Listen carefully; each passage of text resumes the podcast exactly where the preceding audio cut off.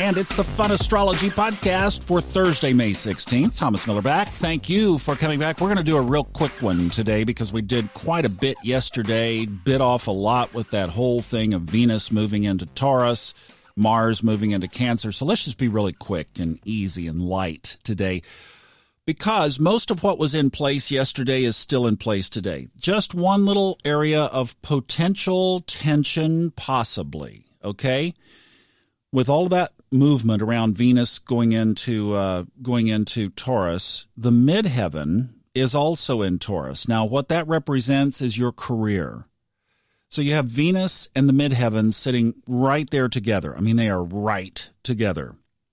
So you could have some love, some beauty, some advancement, some benefic stuff around your career, but the moon is sitting 180 degrees opposite. Not quite. It, there's about a three degree, four degree orb there from what I'm looking at here, around noon today.